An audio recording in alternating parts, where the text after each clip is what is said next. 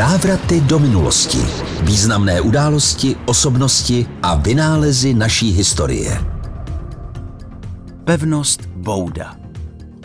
V roce 1935 si československá vláda začala uvědomovat reálné nebezpečí ze strany německého souseda. Jako obranu před vpádem hitlerovské armády začala budovat kompaktní linii pohraničního opevnění. Toto úsilí zastavilo až zabrání Sudet na podzim roku 1938. Tou dobou nebylo zdaleka vše hotovo, ale některé pevnosti téměř ano.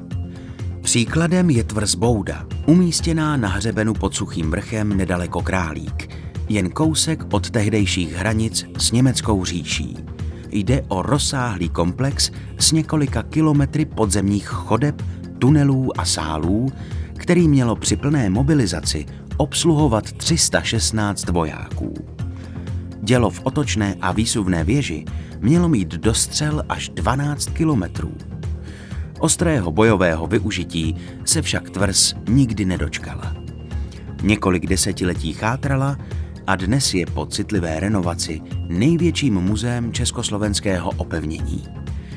K nejzajímavějším exponátům patří unikátní pětistřílnový zvon, umístěný dnes před hlavním vstupem.